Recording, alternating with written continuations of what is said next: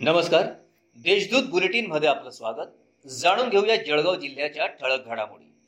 जिल्हा कारागृहात चॉपर हल्ला प्रकरणी न्यायालयीन कोठडीत असलेल्या बंद्याचा संशयास्पद मृत्यू झाल्याची घटना शुक्रवारी दुपारी उघडकीस आली आहे याबाबत पोलिसात अकस्मात मृत्यूची नोंद करण्यात आली आहे दरम्यान ही आत्महत्या नसून घातपात असल्याची शंका नातेवाईकांनी व्यक्त केली आहे. रवींद्र जगताप असं या आत्महत्या करणाऱ्या बंद्याचं नाव आहे. मुक्ताईनगर येथील बऱ्हाणपूर रस्त्यालगत असलेल्या स्मशानभूमीतून एका महिलेच्या अस्थी चोरीस गेल्याची धक्कादायक घटना अकरा सप्टेंबर रोजी सकाळी दहा वाजता उघडकीस आली आहे.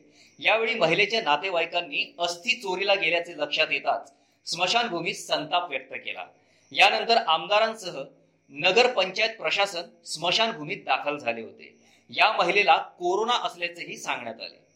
शहरातील जिल्हा कोविड रुग्णालयात दाखल असलेल्या रुग्णाने गुरुवारी मध्यरात्रीच्या सुमारास गळफास घेऊन आत्महत्या केल्याची घटना शुक्रवारी सकाळी उघडकीस आली आहे.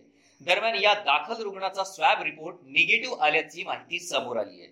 कडुबा नकुल घोंगडे असे आत्महत्या केलेल्या इसमाचे नाव असून तणावातून त्यांनी आत्महत्या केल्याचे समोर आले दोन दिवसात सरासरी एकोणीस ते वीस कोरोना बाधित रुग्णांचा मृत्यू विविध रुग्णालयात झाला असून जळगाव भुसावळसह पाचोरा शहरातील मृतांच्या संख्येत वाढ होत असल्याचे आकडेवारीवरून लक्षात येत आहे.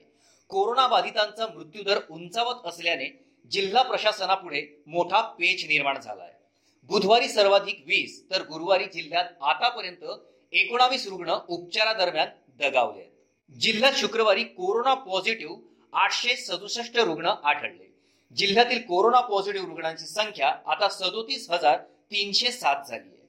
जिल्ह्यात आतापर्यंत सव्वीस हजार तीनशे सत्याऐंशी रुग्ण कोरोनामुक्त झाले यातील पाचशे एक्केचाळीस रुग्णांना नुकताच डिस्चार्ज देण्यात आलाय सध्या नऊ हजार नऊशे चौऱ्याहत्तर रुग्णांवर उपचार सुरू आहेत. जिल्ह्यात शुक्रवारी तेरा रुग्ण दगावले आहेत. या होत्या आजच्या ठळक घडामोडी. याबरोबरच वेळ झाली आहे येथेच थांबण्याची.